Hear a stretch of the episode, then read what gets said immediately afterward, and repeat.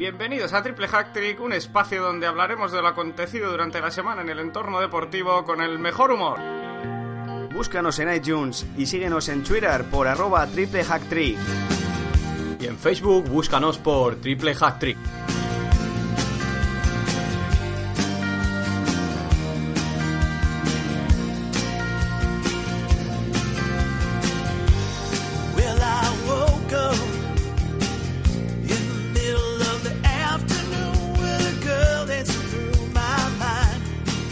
Buenas noches, aquí estamos una noche más aquí, el trío de Triple Hack Trick para comentar lo más importante en el ámbito deportivo de la semana. Me acompaña como siempre para que esto sea un trío, Asier Fernández Hachi ¿Qué tal, Marquel? Buenas noches. y Raúl. Buenas noches, Raúl. Buenas noches, Markel. Bien, eh, el programa de hoy vamos a comentar primero lo que ha sido la jornada número 16, eh, después nos meteremos con lo que fue el partido del Valencia Atlético de, Ma- de Madrid, Atlético Madrid-Valencia, perdón, y por último, pues bueno, veremos cómo, cómo va a ser la, la jornada número 17 en la Liga de VA. Eh, entramos ya, si os parece, con el análisis de, de lo que ha sido primero la jornada de la Liga BBVA.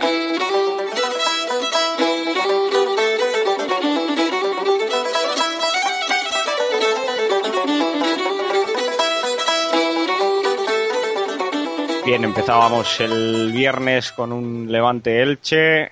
Eh, empecé, empezó el Elche adelantándose con gol de Sapunaro, que, protagonizó la, la anécdota de la, de la jornada, porque no iba a ir ni convocado.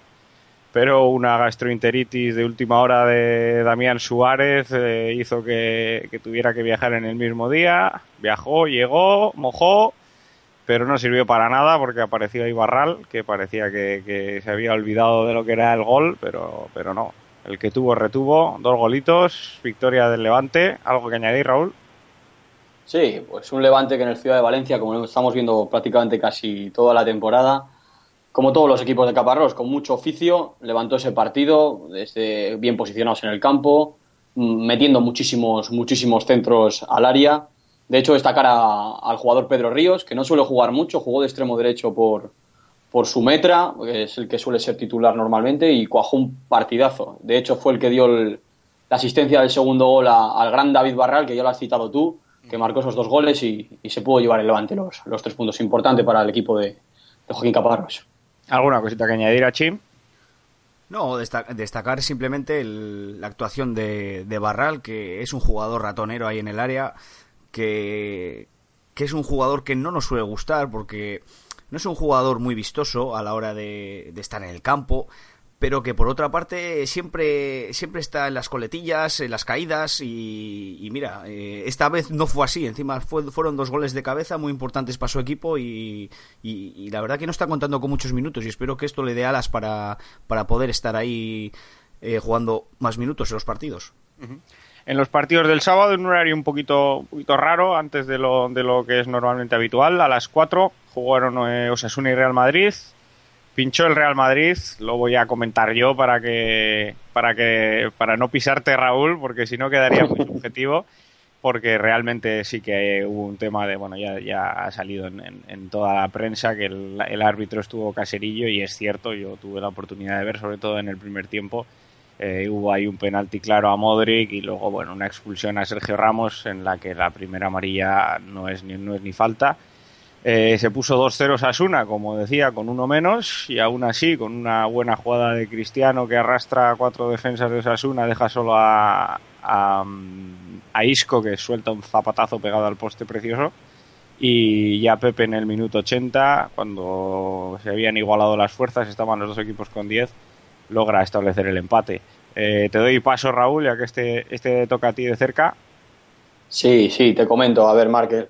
El Reino de Navarra, como se, bueno, Reino de Navarra, otra vez el Sadar, ¿vale? Que ahora se ha quitado la publicidad ya. Siempre ha sido un campo muy, muy difícil para, para el Real Madrid, con un ambiente muy cargado hacia, hacia los, los madrileños. Y bueno, no se excusa. Sí es cierto que voy a intentar excusarme lo menos posible en el, en el arbitraje, voy a analizar lo que es el- los términos deportivos del- del partido. Y el Madrid tuvo un buen arranque. Si, si tuvisteis la oportunidad de ver el partido, los 10-15 minutos, el Madrid empezó bien, eh, creando de hecho un par de ocasiones de gol, una de ellas es clarísima, de Cristiano Ronaldo solo, que incomprensiblemente la tira afuera, que nunca la, La gran jugada, la gran jugada colectiva que pega a Cristiano y, y la pega a la, a la base de la, de la red. Fue, fue Sí. error- o sea, eh, no suele ser muy habitual en él. Esas la, suele- la suele enchufar. Esta vez no. No, no, no, es cierto. Y bueno, pero a partir de esa jugada se, se viene abajo de Madrid eh, de repente y empieza a controlar el partido incomprensiblemente Osasuna hasta que llega el gol de Oriol Riera.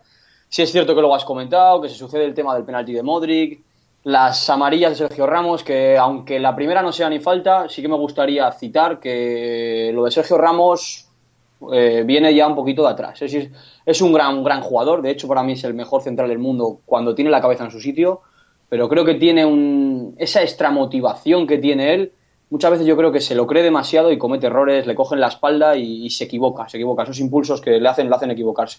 Y nada, por resumir un poquito más, en la segunda parte el Madrid tiró de épica como suele tirar y consiguió llevarse el empate y, y gracias, que al final, viendo las circunstancias del partido, fue, fue un empate, eh, un punto bueno, vamos, para los, para los Sí, que tal y como se ponía, con, hemos dicho, con 2-0 y roja en un campo muy, muy difícil, no solo ya para el Madrid, que comentabas tú, Raúl, sino para equipos grandes, como es el mío también. El, el, el Barça lo suele pasar muy mal allí. De hecho, es- esta temporada empató, empató a cero. Campo muy complicado, ¿verdad, Asier? Sí, no, ya lo dije y lo vuelvo a repetir. eh, Este tipo de campos están tan cerrados y, y con tanto ambiente que hay en, en, en en el estadio ante un rival como el Real Madrid, pues eh, siempre te complica mucho, mucho la vida.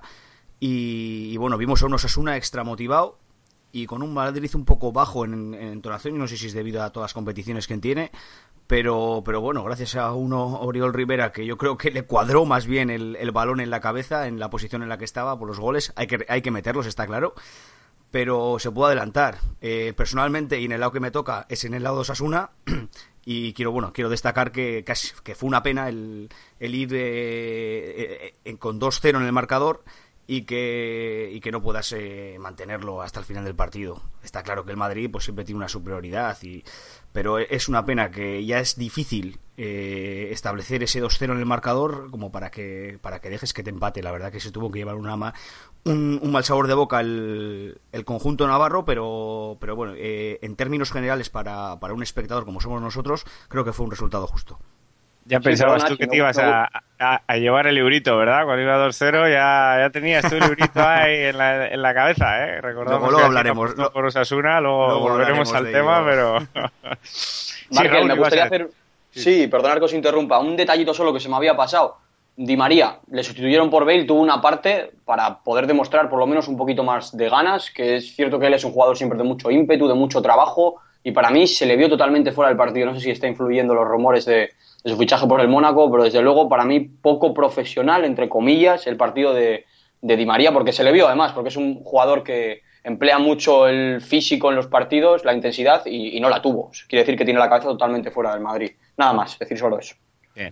El sábado a las 6 se jugó el Rayo Vallecano Granada. Eh, volvía Piti, muy querido, muy aplaudido, a, a la que fue su casa. Eh, el partido se lo acabó llevando el, el Granada. No sé si tenéis alguna cosilla. Alguna Sí, mira, voy a, voy a empezar yo. Sí. Eh, sim- simplemente destacar el, el, el juego del Granada, que tanto en casa como fuera de casa siempre juega igual. Siempre sale de cara a jugar los partidos y muchas veces le sale bien y otras veces le sale mal.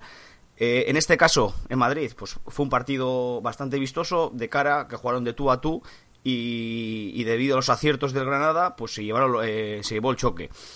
Quiero destacar el, que muchos equipos juegan más bien retrasados, como cuando juegan fuera de casa, y el Granada es un conjunto que siempre juega de cara, siempre juega, juega muy vistoso, con- con- con las bandas muy abiertas, y, y eso muchas veces propicia que, el equipo eh, pierda, debido a la, a la calidad de sus jugadores, que son no son de, primer nivel, como, se puede decir.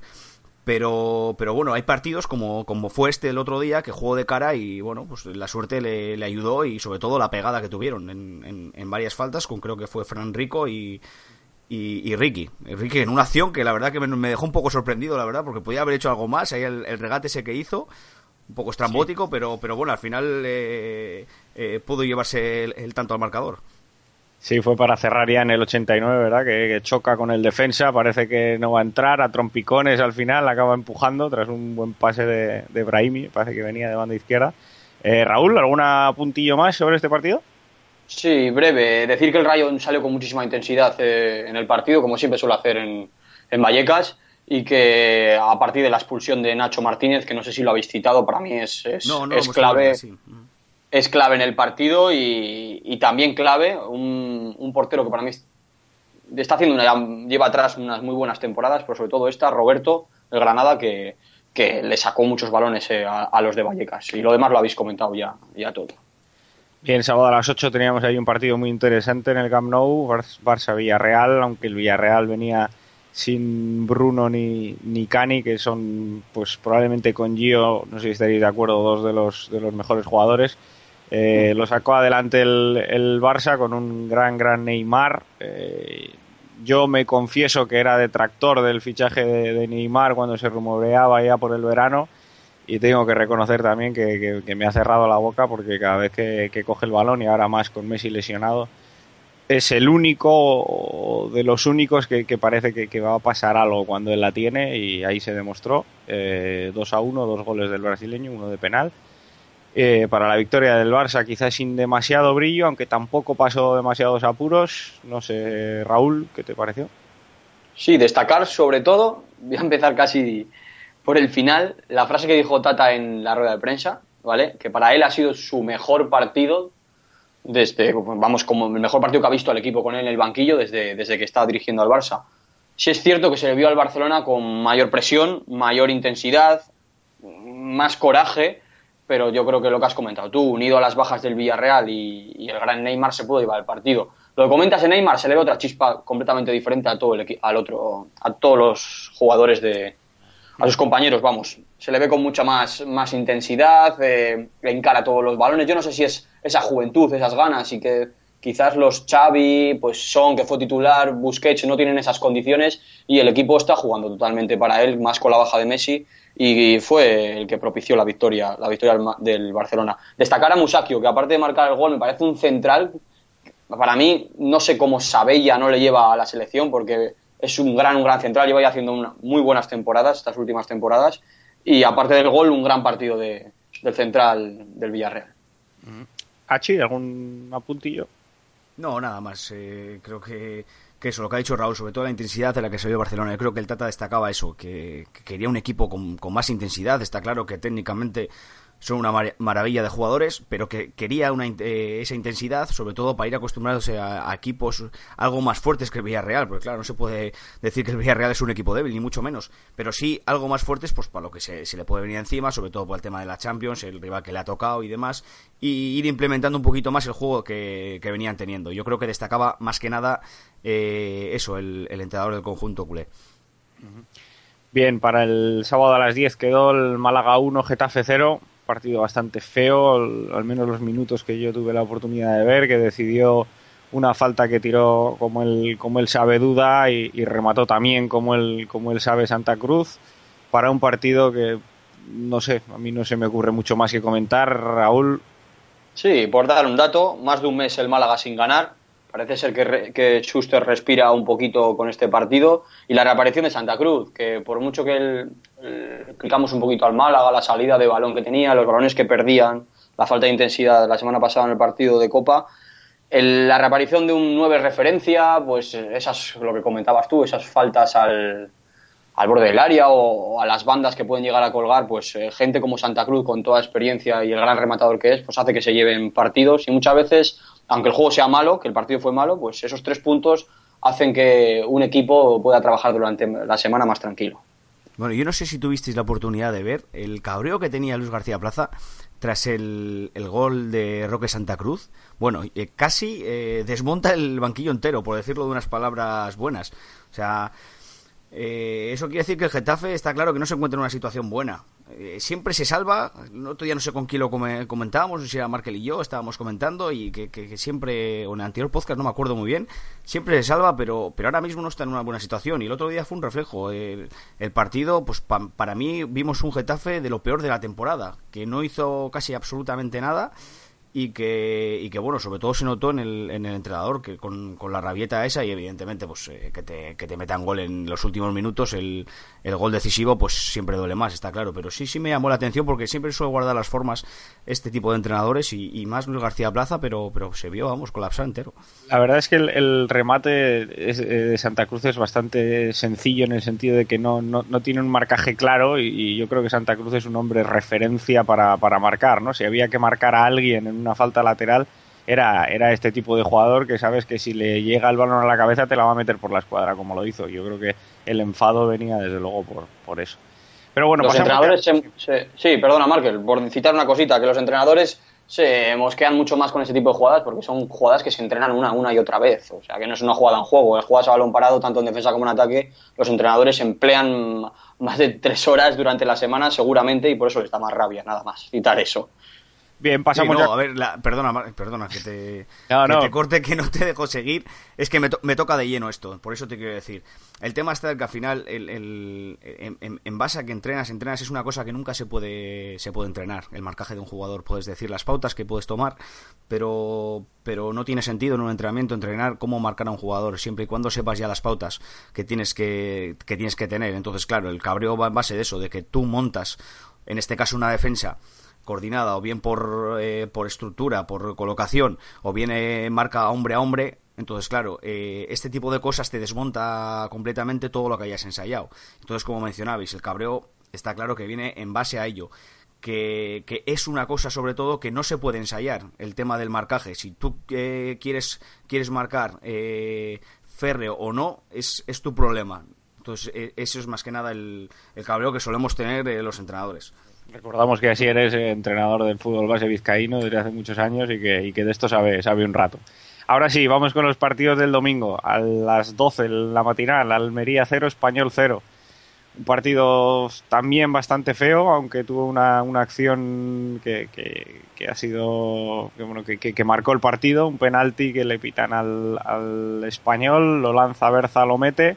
El árbitro tarda en repetirlo, pero lo manda a repetir y en la, y en la repetición Berza lo manda fuera. A partir de ahí no se, no se abrió la lata, empate a cero. No fue especialmente brillante, pero bueno, eh, no sé si tenéis alguna cosilla que añadir, eh, Raúl. Sí, partido feo de cara al espectador. Y tampoco decir mucha cosa más, porque más que nada todos los detalles importantes los acabas de citar tú, que fue el tema del penalti. Solo destacar la figura de Esteban, portero de la Almería. No sé si lo sabéis, pero tiene, es del año 1975, tiene 38 años, va a cumplir 39 en el año que entra. Y es increíble el momento de forma que está. O sea, lleva un año parándolo todo y, de- y salva una vez más el puntito de la Almería. Nada más, decir solo eso. Bien, pasamos ya al partido de las 5, Real Sociedad Betis. Eh, bueno, parece que la Real, a pesar de que, de, que la- eh, de su eliminación en Champions, pues hasta le puede venir bien para, para la liga, ¿no? Le metió 5-1 al, al, Betis ahora de Garrido, antes de Pepe Mel, eh, en un buen partido con, con mucha pegada. Marcó Griezmann, Aguirreche apareció con dos golitos, eh, Hachi. Sí, quería notar sobre todo el, eh, lo que veíamos viendo el año pasado. Eh, la Real es un equipo de impulsos al final. Y el año pasado veíamos eh, una Real Sociedad que sentenciaba los partidos en, en pocos minutos. El otro día vimos una, en la segunda parte, quiero recordar, en, la, en el primer cuarto de hora de la segunda parte, una Real que casi sentenció el partido. Tuvo un arreón de explosión, de intensidad.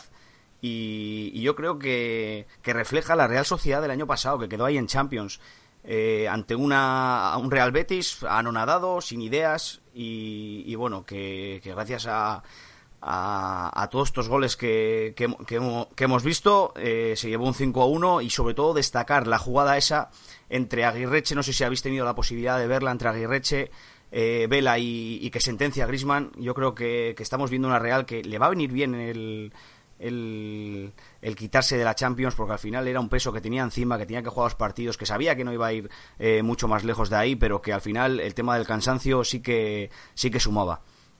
Raúl.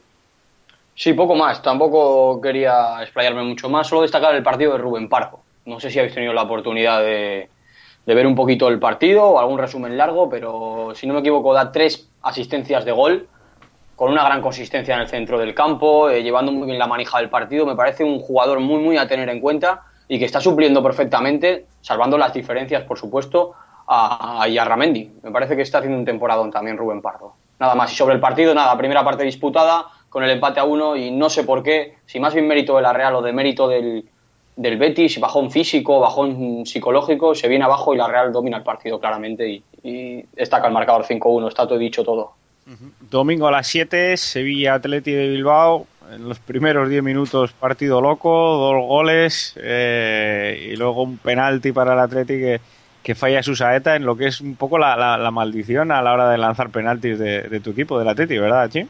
Sí, quería destacar en primer lugar el tema técnico. Eh, eh, sacó, quitó a, creo que fue Daniel Carrizo, que venía jugando desde hace un tiempo acá. Creo que iban haciéndolo bien, se veían buenos, buenos resultados. Y, sa- y sacó en el centro del campo eh, a, Vicente Iborra.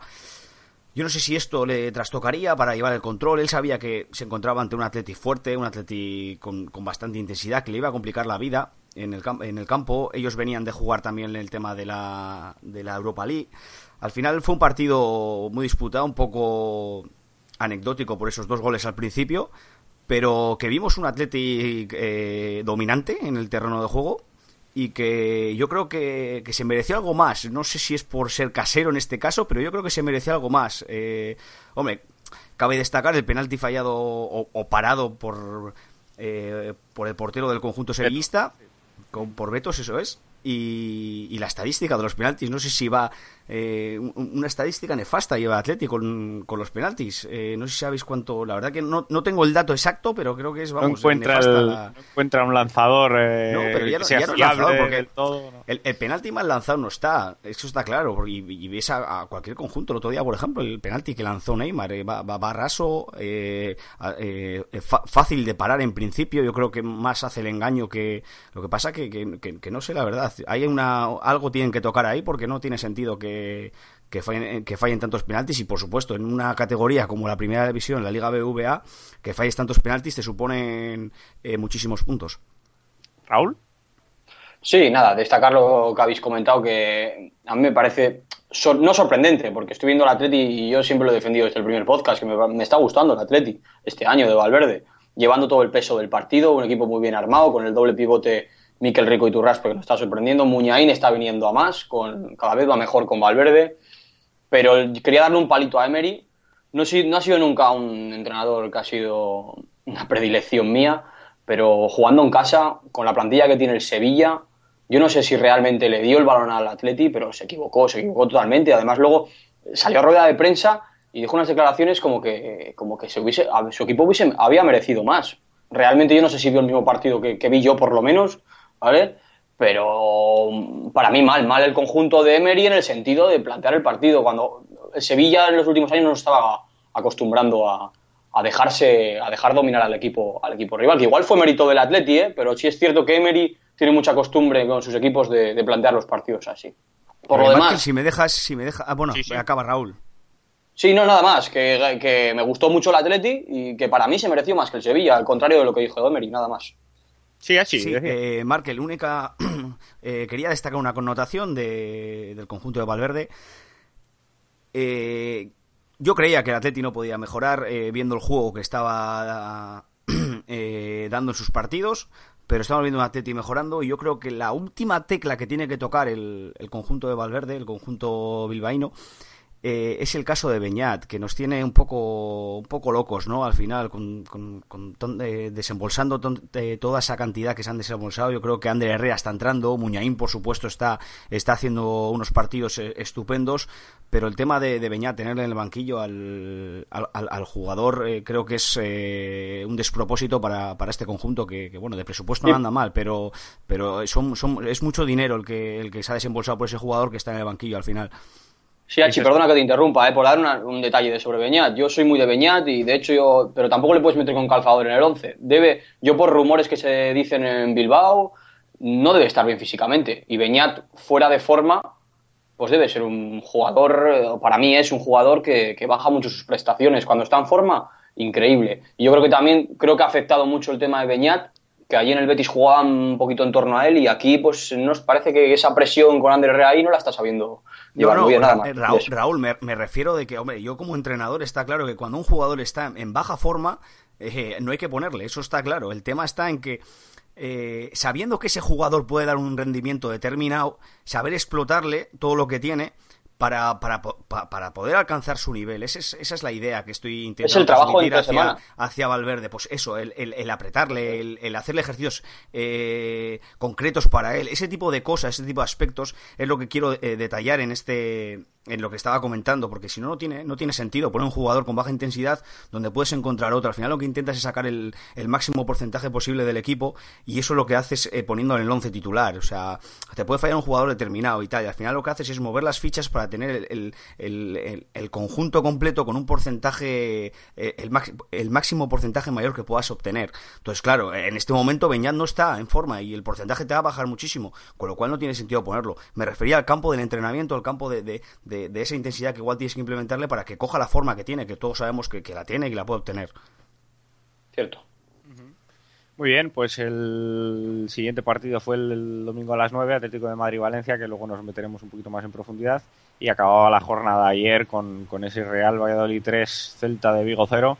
eh, expulsión de Charles con 0-0 y a partir de ahí, pues un nombre, Javi Guerra. ¿Verdad, Raúl? Sí, tú lo has dicho. Expulsión de Charles que marca el partido y el Valladolid a partir de ahí, eh, aunque ya había tenido una ocasión con 11 contra 11, o también el propio Javi Guerra que casi, casi la mete para adentro, es el nombre propio del partido. Eh, se hace dueño el Valladolid del partido y ese 3-0, esos tres golitos de Javi Guerra, hat-trick, que por dar un detalle, 10 goles, máximo goleador español sin tener en cuenta a Diego Costa. Eh, gran temporada la de, la de este chaval, gran temporada, nada más, poquito más este partido.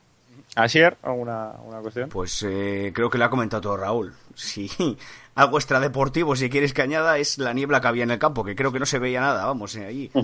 Sí, Está es un poco verdad. apartado el campo de Valladolid y, y- y- y con, me imagino que haría un frío que pela y no se veía nada, absolutamente nada, vamos. Anda que no tenía que hacer rasca ahí un lunes Sí, a, la la- verdad a las sí. 12 fueron valientes todos los que todos los aficionados que fueron ahí A zorrilla, pues, sí. eran, eran, eran, eran unos valientes sí, señor.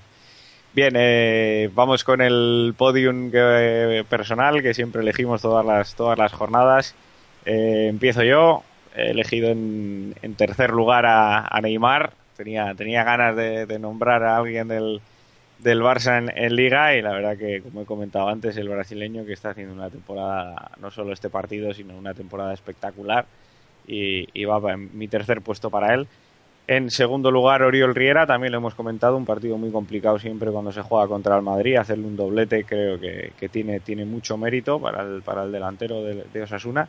Y en primer lugar, bueno, pues acabamos de hablar de él, ¿no? Javi Guerra, de estos que, como diría Raúl, hace honor a- al programa, ¿eh? con triple hat-trick, hat-trick, tres para adentro en un, en un gran partido. Está, lo has comentado tú, los datos, los 10 goles, eh, en fin, está, está en racha. Y, ese es mi podium. Eh, Raúl, te doy a ti paso. Sí, pues empezamos con Javi Guerra, poco más que añadir, lo hemos dicho todo ya. Diego Costa, otra vez en el podium, creo que ya le he puesto alguna vez y si no, me habré quedado con las ganas seguro porque vaya temporada la del, la del hispano-brasileño. Increíble, parece un búfalo cuando conduce la pelota, luego lo comentaremos, pero gana el partido casi el solito, entre comillas, pero sobre todo define el solito arriba en el Atlético Madrid. Y Rubén Pardo, no marcó ningún gol, lo he comentado antes, pero para, esta, para los que nos gusta el fútbol y vemos los partidos un poquito en esos intríngulis eh, en el centro del campo y demás, no, me encantó el partido de, de Rubén Pardo, que desde luego con las tres asistencias y el nivel que, que dio en ese partido se hizo dueño en la segunda parte del campo. Muy bien, muy bien, muy bien Rubén, buena temporada y esos han sido los tres nombres míos. Asier, los tuyos.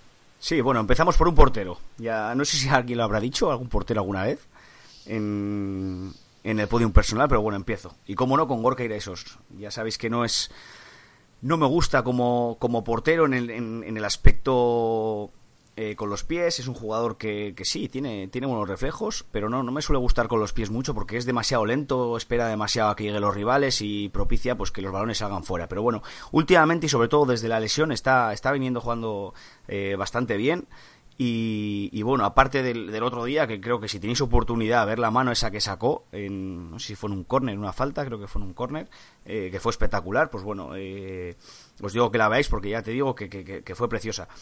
Y, y sobre todo la trayectoria que lleva viniendo, que ahora no se discute, eh, el tema de la portería de Athletic y creo que está en una buena forma. Como segundo, pues bueno, David Barral, ya no lo voy a comentar más, ya hemos comentado antes bastante los dos goles que metió y bueno, espero que es un jugador eh, ratonero, como he comentado antes. Y por último, bueno, Javi Guerra, que con esos tres goles, pues eh, hace honor, ¿no? Al, programa en el que estamos, Triple Hat Trick. Indiscutible para los tres, además. Javi Guerra, eh, normal, no es para menos después de, después de la jornada que hizo. Analizamos ahora las apuestas que teníamos por ahí pendientes. Bueno, ha sido un fiasco total, ha sido un fracaso absoluto. Hachi tenía la victoria de Osasuna, que fue probablemente la que más se haya acercado, con una cuota de 11 y ahí estuvo a punto de llevársela, porque la otra que habías pronosticado, la victoria del El Betis, eurito- pues, pues el ahí, eurito el, la porra, ahí el eurito se fue a la porra. Eh, Raúl tenía pendiente, eh, había dicho que, que ganaba el Sevilla, que no fue así, y que empataba el Atlético de Madrid, que tampoco fue así. Con lo cual, pues nada, más suerte la próxima vez, Raúl. Triste, triste, muy triste lo mío. No, no, no soy capaz de acertar, pero algún día me la llevaré. Ya lo dije la semana pasada y seguramente que llegará, llegará. Y yo, pues que también, como siempre, hago tres cosas, dos bien, pero la tercera, pues no. Levante Elche, dije que, que iban a ir X al descanso, así fue, empate a uno. El Sevilla Atleti pronostiqué X o dos, empataron, pero eh, dije que en el partido del Madrid iba a haber poquitos goles, que menos de tres, pues nada, cuatro goles y a la porra también la mía. Así que cuando lleguemos a la tercera a la tercera sección, a ver si este, esta semana estamos un poquito más finos. De momento nos vamos a ir, vamos a pasar con las, con las ligas internacionales.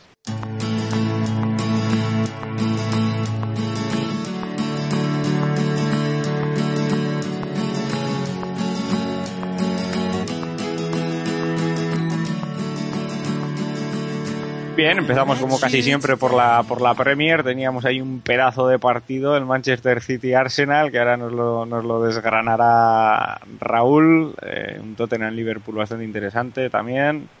Eh, bueno, Raúl, te doy paso para que analices un poquito Sí. la jornada. Voy analizando un poquito rápidamente eh, cómo se pone la Premier, por cierto. Increíble. Eh, los equipos cada vez se juntan más. Del octavo al, al primero, si no me equivoco, hay una diferencia de, de 6-7 puntos como mucho. Eh, si ya de por sí el nivel de las plantillas es altísimo, pues eh, y vemos partidos espectaculares todas las semanas. Encima, la disputa que hay en la liga es increíble y bonito para el espectador y los- y para los que nos gusta el fútbol. Yéndonos a los partidos, City Arsenal, partido de la jornada 6-3, increíble, parece un set, ¿eh, Markel? Citando un poquito el tenis con lo que te gusta a ti. En, en tenis, pues comentar que el partido, eh, para mí se hizo dueño el, el Manchester City del centro del campo totalmente. Eh, salió el, Arsenal con el, con el doble pivote Flamini-Ramsey, totalmente desbordado. Ture y Fernandinho, gran partido de Fernandinho, dos goles de Fernandinho.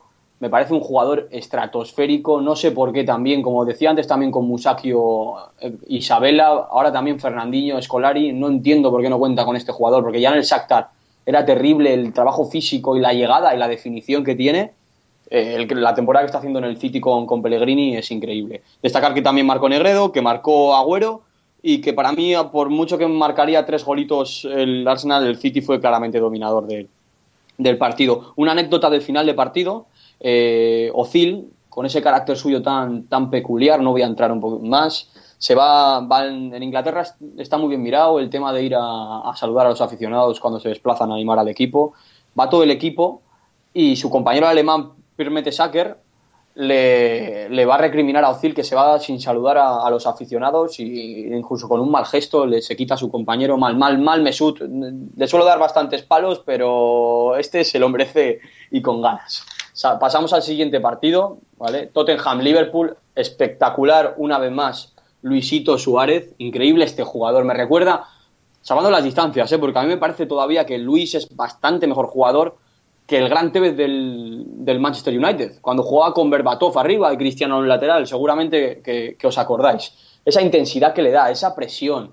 Eh, por cierto, dar los datos que, que las cifras que marcó, dos golitos, dos asistencias, ¿vale? El Liverpool que quitó esa defensa de 5 y salió con un 4-3-3, ¿vale? Con Coutinho escorado a la izquierda, Luis Suárez y Sterling a la derecha y siendo dominador absoluto del, del partido. Es cierto que el Tottenham de Vilas Boas, que por cierto, dar el dato que ha sido destituido, ¿vale?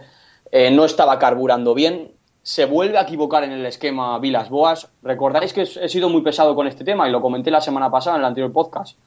Paulinho, otra vez de media punta. Paulinho es medio centro y la llegada que tiene está atrás, si le ponemos de media punta detrás del delantero, le destrozamos, le destrozamos. Y bueno, mal, mal Tottenham, increíble Liverpool, increíble Luis Suárez y por cierto, a dos puntitos el Liverpool ya del Arsenal, ¿eh? ¿Qué Destacar ha el pasado con el, con el entrenador del Tottenham?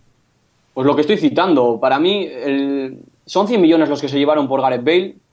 Para mí lo invirtieron mal, mal, porque fueron 30 kilos por Lamela, 30 kilos por Eriksen, eh, otros 30 kilos por Soldado. Son, gran- son grandes jugadores, pero para mí un poco sobrevalorados. Sí es cierto que cuando tienes, saben que has cobrado 100 kilos, los equipos si te quieres llevar a tu jugador, pues lo tienes que pagar. Y, de hecho no está usando a los jugadores, eh, que Lamela y Eriksen ni están teniendo minutos se equivoca lo que estoy comentando en posicionamientos de, jugadores en el campo. No sé, me parece un gran entrenador, pero la verdad es que no ha tenido ni suerte en el Chelsea en su día, ni suerte en el Tottenham, así que tendrá que probar más adelante en otro equipo. Pasando al siguiente partido, Aston Villa Manchester United. Por destacar un poquito que vuelve a ganar el, el Man U, ¿vale? Dos golitos de Welbeck. Gran partido de Antonio Valencia. Qué, qué gran jugador es el ecuatoriano. Cuando, cuando está en forma, que normalmente esa chispa de velocidad, qué, potencia tiene por banda y cómo, cómo colgó balones una y otra vez para, para Welbeck, que es un jugador un poquito irregular, pero que, que si está en el partido, la verdad que con el físico que tiene, es increíble. Para mí va a ser el, titu- el delantero de centro titular de, de Inglaterra en el Mundial. Destacar el detalle técnico, que ya sabéis que me gusta mucho dar esto. Rooney casi incrustados con los dos mediocentros, o sea, no era media punta, era un mediocentro, él sacaba la pelota. Ya sabemos que el Manchester no tiene absolutamente ningún jugador de, toque que le haga jugar al equipo, que por eso está perdiendo muchos puntos. Y Rooney se echó el equipo a la espalda en ese aspecto, y increíble el partido de- del inglés. Y un poquito la Premier, pues destacar esos, esos tres partidos y que se pone muy bonita, ya lo he dicho. Bien, en la liga francesa comentar solamente que en la próxima semana tendremos ahí un pedazo de partido, eh, PSG Paris Saint Germain Lille, primero contra, contra tercero, está la liga francesa muy bonita, no hemos comentado mucho en estos podcasts, pero están eh, líder eh, Paris Saint Germain 43, el Mónaco está detrás con 41 y el Lille con, con 39, con lo cual seguro que, que podemos hablar en la semana que viene de, de cómo se... Sí, de de un cómo se- Mónaco líder igual. ¿Eh? De un Mónaco líder. Sí, podríamos, Sí. podríamos Sí, estar hablando de un perfectamente. Mónaco líder, efectivamente, según los se- resultados. seri- sí, sería estar eh, lo normal ahí, eh, liderando con el, con el PSG a los mismos puntos. Sí, eh, sería es el último partido de la, de la primera vuelta y veremos qué depara, pero bueno, puede ser una jornada propicia, como dice ayer, para el, para el Mónaco. Eh, Cuidado con el así- Lille, eh, perdona, dar el, dar el apunte del Lille, que juega contra el PSG, que es todopoderoso, pero que tiene cuatro o tres piezas el Lille, que está ahí segundo en liga, el portero en Yeama, que está haciendo una temporada espectacular, Mabuba en el centro del campo y Salomón Kalou, el, el ex del Chelsea arriba, y cada uno en su posición están llevando al Lille a hacer una gran temporada. eh. Nada más, dar el apunte para la gente que Sí, tenga no, está bien, nos meteremos además seguro, ya digo, la semana que viene, eh, podremos incluso analizarlo un poquito más, eh, depende de, lo, de cómo haya eh, transcurrido el partido. Vamos ahora con la, con la Serie A, con la jornada de, de Serie A, que ha habido ahí unos cuantos partidos también interesantes. El Nápoles que, que ganó 4-2 después de la de los lamentos de, de Higuaín por, por la eliminación de, de. Ese Milan-Roma que, que cerró la jornada ayer en 2-2 en un buen partido. Eh, Raúl, te vuelvo, a dar, te vuelvo a dar paso para que nos resumas un poquito. Sí, te voy a desglosar un poquito todo. Nápoles 4, Inter 2. Son dos equipos de nombre, pero sí que es cierto que el Inter está un poquito venido a menos, ¿eh? también hay que decirlo, y que tiene jugadores importantes, pero no de esa gran calidad como cuando estaba Mourinho entrenándoles o el propio Rafa Benítez. ¿vale? Un gran partido de Higuaín, destacar poquito más, de una asistencia de gol, marcó otro, es el delantero referencia del equipo y esperemos que no le entre ni un costipado porque el Nápoles lo, lo puede notar, ¿eh? Siguiente partido que fue el de este mismo lunes, Milan 2, Roma 2. Eh, parecía que la Roma se iba del partido, se adelantó por, por dos veces la Roma y en el último suspiro, eh, Muntari, el polémico Muntari con sus declaraciones sobre el Atlético de Madrid, empató, empató ese partido y se descuelga un poquito la Roma, pues a cinco puntos ya de, de la Juve. Eh, luego el Fiore, Fiorentina-Bolonia, ¿vale? Destacar eh, Borja Valero y, y Pepiño Rossi, como le llaman en Italia, están haciendo una temporada descomunal. Eh, va a titular con Italia en el Mundial si no tiene ningún problema físico seguro, porque está volviendo a recuperar ese nivel que tenía en el Villarreal antes de la lesión. Y Borja Valero, que marca otro golito, y, y un, gol de mucha calidad y manejando al equipo desde el centro del campo con una soltura increíble. Cómo se ha soltado Borja en Italia y creo que Del Bosque tiene que mirar a la liga italiana de vez en cuando, ¿eh? por mucho que tengamos en España muchos jugadores en el centro del campo de calidad. Y por, y por destacar y terminar ya un poco con la, con la liga italiana, Juve 4, Sassuolo 0, pues la Juve ganando fácil a un Sassuolo, a un débil Sassuolo, ¿vale? Con, con el hat-trick de, de Tevez y el golito de Peluso. Nada, por dar un detalle técnico, eh, sabéis que Pirlo sigue sin estar, tampoco estaba Marquisio y jugó con un centro del campo un poquito raro en ese, en ese tribote con el que juega, Pogba cerrando, Arturo Vidal a la derecha y a Samoa, que suele ser el carrilero, se cerró un poquito haciendo un poco de esa función que suele hacer Pogba cuando juega al lado de Pirlo. ¿Vale? Destacar eso y la liga italiana pues que se pone interesante también, aunque la Juve se va, se va descolgando con esos, esos cinco puntos. También se va descolgando el Bayern. Pasamos a la liga alemana rápidamente porque esta jornada pincharon el, el, Dortmund en casa del, del Hockenheim eh, 2-2. Eh, el Dortmund lleva solamente una victoria en los cinco últimos partidos y también pinchó el Leverkusen, que era el máximo perseguidor del Bayern, 0-1 con el, con el Frankfurt. El Bayern, por su parte, hizo los deberes, 3-1 con el con al Hamburgo y, como decía, ¿no? a 7 puntos del segundo, del Leverkusen. Eh, Raúl. Poco más que analizar. No me voy a meter mucho ni en el Dortmund porque es más o menos lo que lleva dando toda la temporada. Con sus bajas, y ha recuperado ya a Pises y el gran AV Mayan logró remontar ese 2-0, pero el Dortmund pues está, está, está bajito por, más que nada por las bajas, sobre todo en defensa, en defensa y en centro del campo con Gindogan que tiene. El Bayern ganó fácil con Thiago otra titular, ¿vale? Esta vez no jugó como la semana pasada, que dijimos que jugó de medio centro de- defensivo, ¿vale? Fue, fue Lam el que hizo ese trabajo, pero jugó, jugó de pivote al lado de él. Destacar ese detalle técnico y un gran Shakiri que marcó el último gol y un jugador que me, que me gusta, me gusta muchísimo, la potencia que tiene el suizo, aunque no tiene muchos minutos en el Bayern. Y luego la sorpresa de la jornada, el Leverkusen pierde en casa contra el Frankfurt, un resultado que nadie se lo podía esperar, y ocurrió, gol de Rush, y pues se descuelga el Leverkusen también. Así que el Bayern, líder en solitario, con siete puntos de, de ventaja sobre el Leverkusen, que es segundo, y si no me equivoco, 12 sobre el Dortmund. Bien, comentar eh, eh, por último en lo que es el fútbol internacional, ¿no? los emparejamientos de, de Champions eh, que se, se sortearon recientemente. Eh, los citamos rápidamente. Eh, ese Manchester City-Barça que va a ser la, atracción de los octavos. Olympiacos Manchester United, Milan Atlético de Madrid, Leverkusen París Saint Germain, Galatasaray Chelsea, Salke Real Madrid, el Zenit de San Petersburgo jugará contra el Borussia y otra eliminatoria muy muy buena, el Arsenal que jugará con el, con el Bayern de Múnich. Eh, os doy la palabra rápidamente para si queréis algún apunte, Hachi, sobre los emparejamientos. Los- simplemente los dos partidos eh, importantes, Manchester City y Barça, que creo que es un duelo espectacular, creo que empieza lo bueno antes, como ya había mencionado en, eh, en otros sitios, que creo que, que ya te digo, es un partido, va a ser un partido espectacular con, con un, un Manchester City eh, pletórico en este momento y con un Barcelona que, bueno, pues eh, no anda tan pletórico, pero siempre es eh, el tan, tan temible Barcelona. Y por otra parte, pues tenemos al, al Arsenal, eh, al Arsenal Bayern, que también es un partido descomunal. Creo que, que ahí se van, a, eh, se van a enfrentar dos conjuntos, el inglés y el alemán, que, que, bueno, están desplegando un buen fútbol. Creo que van líderes eh, de sus ligas. Y, y por destacar, ya te digo, los, los otros partidos yo creo que son un poquito en segunda línea y creo que la mayoría van a estar pendientes de esos dos, de esos dos encuentros, que es donde de- está el, eh, lo, lo bueno, como bien decía antes. Bien, pues vamos a, sin más dilación, cambiamos de balón, nos vamos al mejor baloncesto del mundo, a la NBA.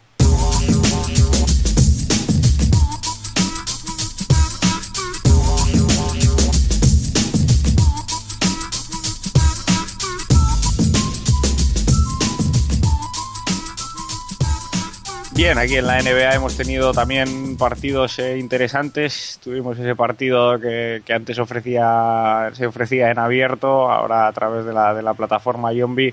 Eh, Oklahoma Lakers ganó Oklahoma muy, muy, muy, muy fácil, 122 a, a 97. Eh, luego los Lakers se resarcieron un poquito, victoria ante los Bobcats en la que fue la primera victoria tras la mm, reaparición de, de Kobe Bryant y ha habido ahí alguna una polémica con entre Pau y su entrenador. Seguro que nos puedes aclarar un poquito más, eh, Raúl, el tema de los Lakers, de toda la semana de los Lakers. Sí, los Lakers, pues ya sabes, con sus idas y venidas, ha vuelto Kobe, pero siempre con polémica. Eh, no levantan cabeza, sobre todo a nivel de juego, y soltó la bomba. Mike D'Antoni, como no, debió de hacer eh, unas pequeñas declaraciones PA o internamente, como que se quejaba un poco de su rol en el equipo, no por los minutos, porque los está teniendo esta temporada. Y soltó ante la prensa Mike D'Antoni que no se queje tanto, que bien que pone la mano cuando va a cobrar a final de mes. Increíble, increíble la frase de un manager, de, un entrenador de una franquicia de baloncesto, pero que si lo, lo extrapolamos un poquito, hacemos la comparación con, con esto con un, con un Carleto Ancelotti o con un Tata o con, o con un Emery en el Sevilla, lo dice de un jugador suyo y se, se arma la mundial. Se arma la se prepararía, declaración. se, se prepararía una interesante, ¿eh? si pasa eso con un equipo grande o incluso mediano, como dices tú, si, si- si le pasa al, al Barça o al Madrid, anda que no se venderían portadas de periódicos aquí ni se harían programas de televisión. Las Yo además, casi hasta adelanto que si eso lo dice un entrenador en Europa, en un equipo, sobre todo en España, se lo carga la directiva. Seguro, seguro. Se pone del lado del jugador, seguro. Es increíble esas declaraciones. Por mucho que sean verdad, entre comillas, que él también cobra, ¿eh? Entonces, bueno, es un poquito hacer demagogia, pero bueno, por citarlo nada más. Bien, pasamos ya a lo que va a ser el, el asunto fuerte de hoy en cuanto a, en cuanto a la NBA, esos Portland Trail Blazers que prometíamos la, el, el- el resumen en cuanto a jugadores de esta semana. Eh, comentar que un gran partido contra, contra Detroit, una canasta en el último segundo de, de Lillard, que me, me comentabas que fue un pedazo de partido, ¿verdad, Raúl? Y directamente, Sí, si quieres, te, te- te metes en el, en el análisis de, de Portland. Te doy vía libre, carta blanca. Sin, sin ningún problema. Gracias, Markel. Vamos con ello entonces. Partido de Detroit-Portland, increíble, 109-111, con una prórroga de por medio en el cual el gran Damián Lillard, ¿vale? Metió la canasta de la victoria de la temporada de este chaval, ahora lo diremos. Eh, dando un dato que me pareció muy interesante, que lo, vi mientras veía el partido, lo dieron los comentaristas, eh, es el jugador de la NBA esta temporada que mejor porcentaje mm, de tiro tiene en, en los minutos decisivos del partido, es decir, en, en la- en las últimas jugadas, en la última canasta.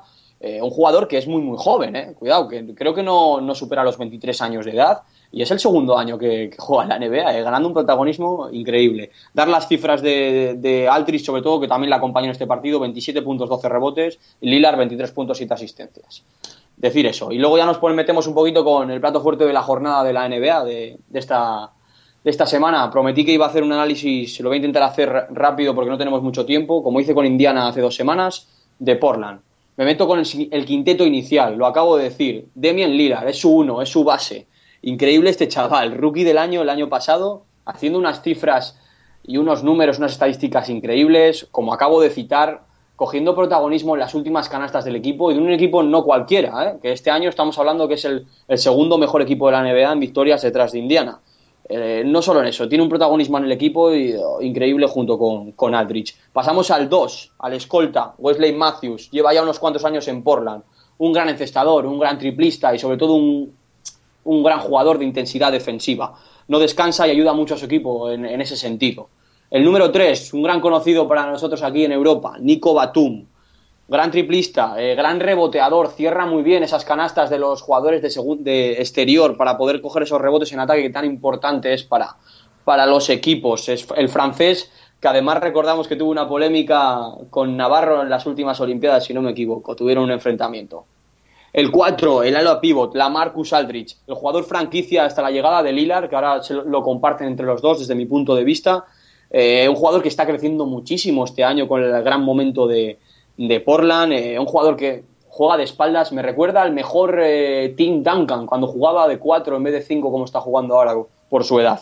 ¿Qué giro tiene? ¿Cómo, cómo se da la vuelta? ¿Cómo, cómo encesta? Y luego la capacidad reboteadora que, que- que- que tiene, que es, es, que es descomunal. Jugador franquicia sin duda de Portland junto a Lillard, como ya, ya he dicho. Y luego el 5 puede ser, sobre un principio, sobre el, el papel, perdonar, el jugador más de más bajo nivel, a nivel de calidad de- del quinteto inicial de Portland. Se llama Robin López. Para los que no lo sepan, es el hermano de Brook López, supuestamente el hermano bueno de, de, de esta familia que juega, en, que juega en los Brooklyn Nets, ¿vale? Pero la verdad es que este año está creciendo muchísimo, con, sobre todo con ese trabajo que hace, eh, haciéndole unos aclarados muy buenos a la Marcus Aldrich, se pelea muy bien con los pivots para que Aldrich pueda marcar esas canastas decisivas. Gran Rubin López esta, esta temporada. Y por dar un poquito nombres desde esa segunda línea que tiene los Trey Blazers, que, que son nombres importantes y que dan descanso a estos cinco jugadores que he citado y, hacen que no baje el nivel de este equipo. Mo Williams, el, ju- el jugador es de Clippers y es de, Utah, ¿vale? Le da descanso tanto a Lillard como a Wesley Matthews, en tanto jugando de dos como jugando de uno, un gran encestador y un gran jugador llevando la manija de su equipo. Dorrell Wright, da descanso a Nico Batum en ese, en ese, en ese, en ese puesto de tres y dando una intensidad al equipo increíble y haciéndose que no se note la falta de, de Nico. Y en el puesto de cuatro, sobre todo Thomas Robinson, ¿vale? Un jugador que viene de Sacramento, que es su tercer año en la NBA, también un jugador muy joven, pero de, un, de una gran capacidad física. No tiene, la- eh, evidentemente, la capacidad de liderazgo que tiene la Marcus Aldrich, pero, pero no, no, no hace que baje el nivel del equipo en ningún momento cuando, cuando está él y dando, dando, un, dando un gran nivel este año también. Citar que también está en el equipo Víctor Claver, nuestro Víctor Claver, pero que protagonismo poquito, por no decir ninguno, y que es una pena porque encima el equipo funciona y si funciona pues no va a seguir, no va a entrar en la, en la rotación. Este ha sido un poquito resumen, lo he intentado hacer eh, lo más rápido posible, espero que a la gente que le, que le gusta este deporte le haya, le haya gustado y, y que conozca un poquito más a estos Portland Trail Blazers que nos van a dar que hablar este, este año. Espectacular, Raúl, ¿eh? No dejamos de, de aprender y de sorprendernos contigo, con el profe, bueno, con el profe ya, con el, con el maestro prácticamente. Eh, la verdad que un- una disección perfecta de lo que es el equipo de, de Portland. Eh, retomamos, si os parece, el mundo del fútbol. Vamos con el análisis en profundidad de ese Atlético Valencia.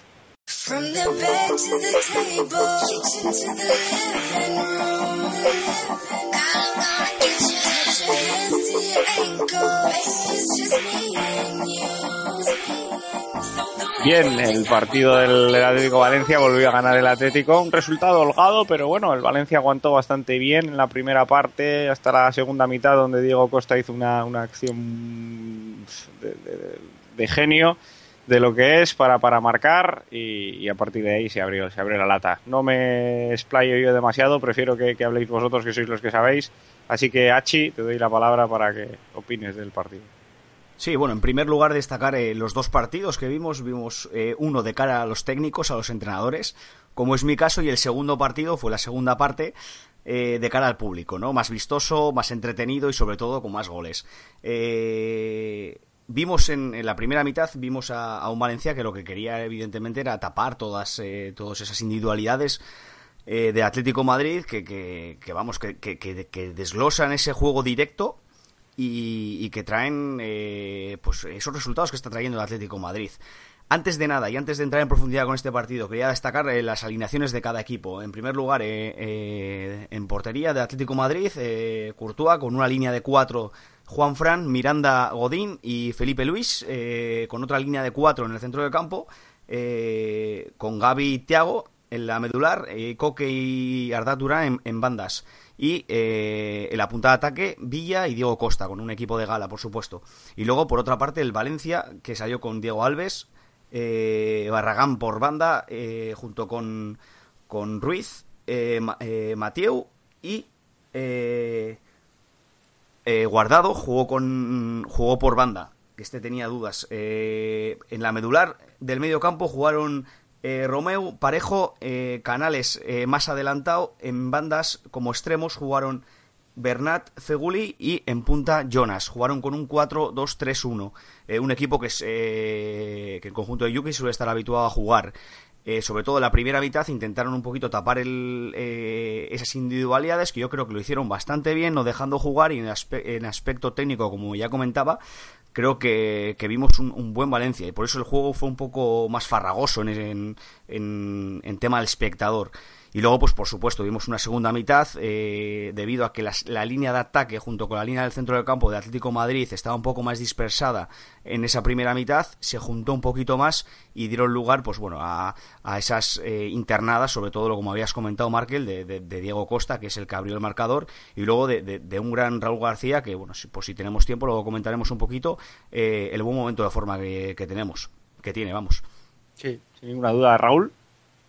Poco más que decir, es un partido que es una pena porque, a, a ver si me entiende lo que quiero decir, porque ese es el partido que elegimos nosotros para un poquito entrar en debate entre nosotros tres, porque creemos que es el que más miga va a estar, más miga va a tener, perdón, y también más disputado va a estar.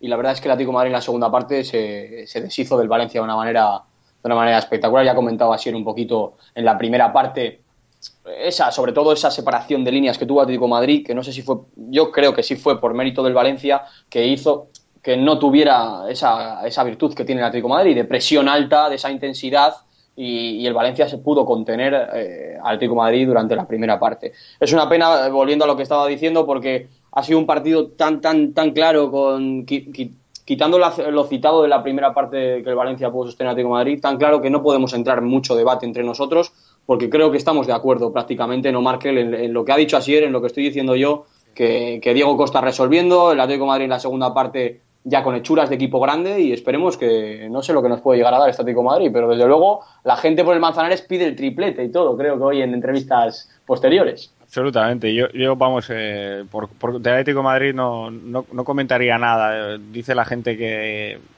to- todavía hay gente que le descarta para ser campeón de liga porque dice que bueno que, el Barça y el Madrid mantienen el ritmo alto hasta el final y que el Atlético Madrid pues bueno que pasará más apuros que yo le veo firme candidato para, para ser campeón de liga. O sea si alguien que si, si, si un equipo que ha llegado hasta aquí prácticamente hasta la mitad del, del, del, del campeonato está ahí arriba es que puede estar ahí arriba eh, quedando primero de su grupo en Champions yo le veo un firme candidato para competir con el Barça y con el Madrid. Lo está demostrando jornada jornada, jornada jornada. Estuvo a un gol de ponerse líder, aunque me parece algo anecdótico, pero, pero, pero eh, se han visto las imágenes de Simeone pidiendo la intensidad al equipo, vamos otro gol, vamos a pasar al Barça, y, y parece que realmente que tienen hambre para, para comerse el mundo.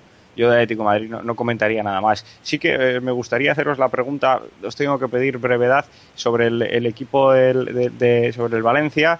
Eh, han destituido a, a, a Jukic, ya, sabéis, eh, se habla de algunos entrenadores, yo he escuchado hoy que negociaba incluso con Bielsa, pero bueno, la pregunta no, no va por ahí, sino ¿qué, qué, qué, qué propondríais, qué veis que le falta al Valencia, si ficharíais algo en invierno, si cambiaríais el sistema, si os gusta algo más algún jugador, cambiar de posición, vosotros que sabéis de esto, eh, Raúl.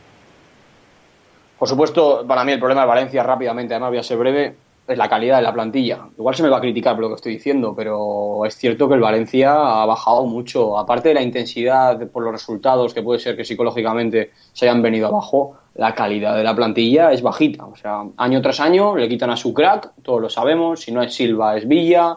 Si no es Soldado, si no es Mata. Y evidentemente la plantilla eso lo tiene que notar. En Valencia siguen siendo igual de exigentes, la presión todavía es mayor porque los resultados son peores y son trituradores de entrenadores ahora mismo el Valencia. O sea, eh, Pellegrino, Valverde, eh, ahora Jukic. Oía a Cañete el otro día, un tío que me parece, no me cae muy bien personalmente, pero un tío con criterio sobre el fútbol, que sacando de la cara a Jukic y además añadía, y no era mi mejor amigo en el vestuario cuando jugué, jugué con él, ¿eh? diciendo que esta, esta plantilla necesita, necesita de retoques. El problema que Raúl, es, yo hay quiero dinero, ser. yo- dime, hay dinero sigue, realmente... perdona. Sí, no, por terminar eso. ¿Hay dinero realmente para fichar en invierno?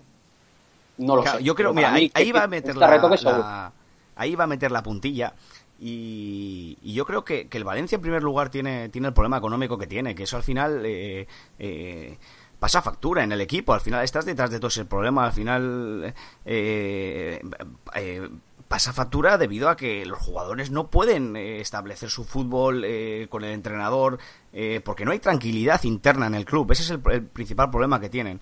Hasta que no solucione ese problema, yo creo que el Valencia va a sufrir. Y si, y si no, vemos eh, otros equipos que han estado en una situación parecida y que han tenido complicaciones de, en, est- en estos campos y que a nivel competitivo y a nivel futbolístico no han estado a la altura. Yo creo que el, el principal motivo que tiene el, el, conjunto es, es que, que- que el presupuesto o bien la, la el conjunto en sí de tema económico no tiene una situación estable ni mucho menos eh, con todos estos rumores que se han, se han ido oyendo y, y creo que es la base para que el equipo pueda estar tranquilo y pueda trabajar eh, en todo lo que habéis comentado hasta ahora eh, para poder tirar hacia adelante. Sí, Bien. poco más que añadir. Eh, sí, eh, vamos, a, vamos a seguir adelante. Además, el, sobre el Valencia podremos hablar un poquito más la, la jornada siguiente con un poco más de tiempo porque ya anunciamos que, que el partido a analizar será ese pedazo de partido en Mestalla, Valencia, Real Madrid. Ahora vamos a pasar a- a- al podium personal que hemos hecho sobre, sobre este partido en concreto. Eh, empiezo yo. En tercer lugar, eh, quería mm, introducir a alguien del, del Valencia y lo he encontrado. Voy a meter a, a Diego Alves porque me, me parece un crack, sobre todo en, en las habilidades que tiene parando penaltis. En este partido paró uno, luego Diego Costa hizo gol en el otro. Y, y os quería hacer una pregunta muy rápida, a ver si, a ver si, a ver si me la sabríais contestar. Eh, a Diego Alves, a este tío le han tirado 26 penaltis desde que es profesional. Eh, más o menos el porcentaje de penaltis anotados eh, en, en- en general en la liga anda en, un, en torno a un 80 y 80-85%. ¿Sabéis de 26 penaltis cuántos ha parado este tío? 12, 15, 13. No, seguro. No Pues lo, has bien la clavado, cifra. lo has- lo lo has- lo has clavado a la primera. 13 penaltis parados, 13 penaltis para adentro. O sea, tiene un 50%. Increíble. O sea que cuando le piden un penalti al Valencia, que no, que no se alegren mucho el equipo contrario, porque solo tiene el 50% de posibilidades de, de pararlos. Por eso me, me sobre, todo, sobre todo si es el Atleti. Sí, sobre todo. todo si es el Atlético, Tuvo ahí ya vamos. Ya tuvo que salir. Ahí el porcentaje. Esa pregunta. la- no, pero la culpa la tienes tú, la pregunta iba con segundas ya. La, la habías dejado ya tirada ya. No, no había caído, pero lo ha enlazado muy bien Raúl con lo que hemos comentado antes. Y estaba bueno, preparado. seguramente eh, la tendrías apuntado No estaba ahí. preparado. por No seguir, estaba preparado. por seguir adelante, el, en segundo lugar he elegido a, a Raúl García porque bueno está haciendo una temporada en cuanto a, en cuanto a goles y en cuanto a juego espectacular, otro golito más que sumarle y el primero, bueno, por supuesto, Diego Costa, dos goles y, y una racha tremenda. Eh, Achi, Sí, no, breve. Eh, destacar del, del conjunto valenciano, Die- Diego Alves, como has destacado tú, no voy a decir nada más, creo que está haciendo buena temporada. Lleva haciendo unas cuantas y bueno, pues el tema de los penaltis yo creo que es un, eh, una buena oportunidad para ponerla aquí en este tablón. Eh, Miranda, Miranda creo que hizo un buen partido, sobre todo en, el- en la, en la primera mitad, eh, desvinculando completamente el partido a Jonas y, y yo creo que eso estuvo bien a los valencianos y eh, vuelvo a repetir en la primera parte. Y por último, el gran Diego Costa, que siempre que analizamos este tipo de partidos de Atlético de Madrid, pues siempre aparece, como es de costumbre esta temporada. Raúl, Sí, rápidamente. Diego Costa, lo hemos dicho, solo lo voy a titular como el búfalo y el resto lo vamos a dejar para seguir viéndole en partidos porque da gusto verle jugar, la verdad. Tien- tendrá sus defectos, pero es increíble cómo pelea y qué, calidad tiene. Raúl García, lo hemos dicho, decir que no tiene encontrado hueco para el Valencia, cierto lo que habéis comentado de Diego Alves, pero tan mal el Valencia que no creía que merecer, que, está, que estaría en jugador de ellos en, en este, en este podium. Raúl García que sigue deleitándonos con, con sus goles y que, por cierto, del Bosque va a tener que estar muy atento también con este jugador porque está ya tirando la puerta a puñetazos, nunca mejor dicho. ¿Vale? Y luego, por terminar, eh, con Gaby, un jugador que no solo ya este partido, es un poco la trayectoria que lleva desde el año pasado y este con el Atlético de Madrid, un jugador que es veterano, entre comillas, ¿vale? Y leñero, Está- ¿eh? Sí, pero ¿cómo sostiene? ¿Cómo sostiene? Es, es para mí, sinceramente, es eh, la mano que, que deja Simeone sobre el campo. Sí, de, su escuela, la escuela del Cholo. De- Sí, pero está funcionando, así es, está funcionando no, no, y... no, funciona, funciona. No, si no, no, no quita una cosa para la otra, vamos. Sí, sí, tienes toda razón, pero para mí gran, gran jugador Gaby y gran mérito el que tiene, el que tiene para estar en este podium. Y, poquito más, ya he comentado el, el podium, el podium de esta jornada, este partido, perdón, para mí. Eh, bien, hay que también meternos con el peor jugador que hemos visto en este partido. Eh, comienzo yo nuevamente. Yo he elegido a, a- a Víctor Ruiz, que central del, del Valencia no me parece mal central para nada. Le tocó bailar con la más fea, con Diego Costa. Le superó en el, en el primer gol y, luego en, en- la acción del penalti que, que paró que, que para Diego Alves. Eh, ya digo, hay que elegir a alguien. No me pareció garrafal tampoco la, la labor de, de Víctor Ruiz, pero, pero hay que elegir a alguien y, y le he elegido a él. Asier.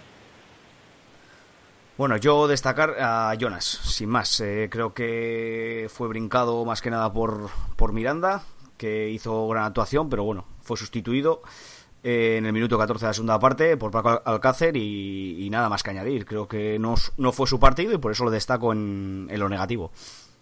Raúl.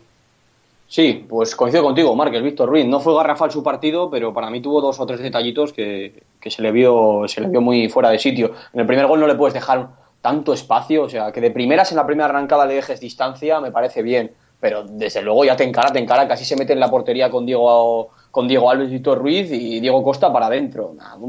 Mal, mal, mal, mal, también como todo su equipo y mal. También quiero decir el detalle táctico y técnico, ¿vale? De Víctor Ruiz, que es zurdo y esta vez le tocó jugar con Jeremy Mathieu, un lateral reconvertido a central, que también es zurdo, que jugó por la izquierda y a él le tocó jugar por la derecha. No es lo mismo jugar con dos centrales derechos que con dos centrales izquierdos. El que juega a la derecha siempre se ve un poquito más perjudicado. Decir el detalle por intentar taparle un poco que el hombre no tuvo, no tuvo la noche. Bien, buen, buen apunte. Eh, vamos ya a lo que será la, la siguiente jornada en la Liga BBVA.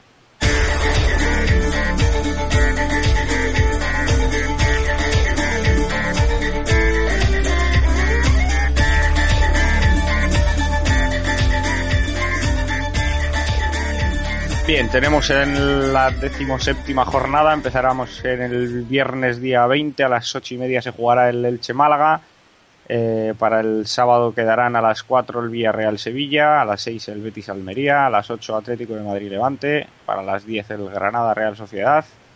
El domingo de matinal a las 12 el Español Valladolid, a las 5 el Getafe Barça, a las 7 el Atlético de Bilbao Rayo Vallecano, a las 9 el Celta de Vigo Sasuna y quedará para esa misma hora, no hay partido el lunes, eh, domingo a las 9 también, Valencia-Real Madrid, que como hemos comentado será el partido que analizaremos en, en nuestro, en nuestro siguiente podcast. Eh, lo último que nos queda es apostar para la siguiente jornada, a ver si cae esta vez el eurito. Achi, te dejo empezar a ti. Pues no tenemos eurito esta semana. ¿No tenemos eurito? te- te- bueno, tenemos eurito, pero no es la apuesta simple de 1x2. Vamos, eh, hemos cambiado un poquito Ah, vale, vale. la, la idea. Eh, empezamos con el Español Valladolid, eh, que he puesto un resultado en el primer tiempo de un 1-2, eh, que con un euro, bueno, nos dan 70 euros. Y el Celta Osasuna, acumulable, he puesto final del partido un 2. Nos dan 4.30, total de la ganancia eh, 301 euros. Madre mía, Joder, por todo lo alto, fuerte, ¿eh? ¿eh? Fuerte, hay, que, hay fuerte. que buscar, hay que buscarlo bueno, como me lo lleve, vamos. Sí, señor. Eh, voy yo ahora. eh, yo he apostado por el que el Elche y el Málaga empatan, una X fija, y que la Real Sociedad se lo lleva contra el Granada, eh, la Real Sociedad como visitante, un 2, para una cuota de 8,51, mucho menos ambicioso que, que- que la tuya, pero bueno, esperemos tener suerte. Raúl, ¿cuál es la tuya? Sí, pues yo todavía una cuota un poquito más baja que la tuya, así que voy a ser el, el más amerretegui esta semana.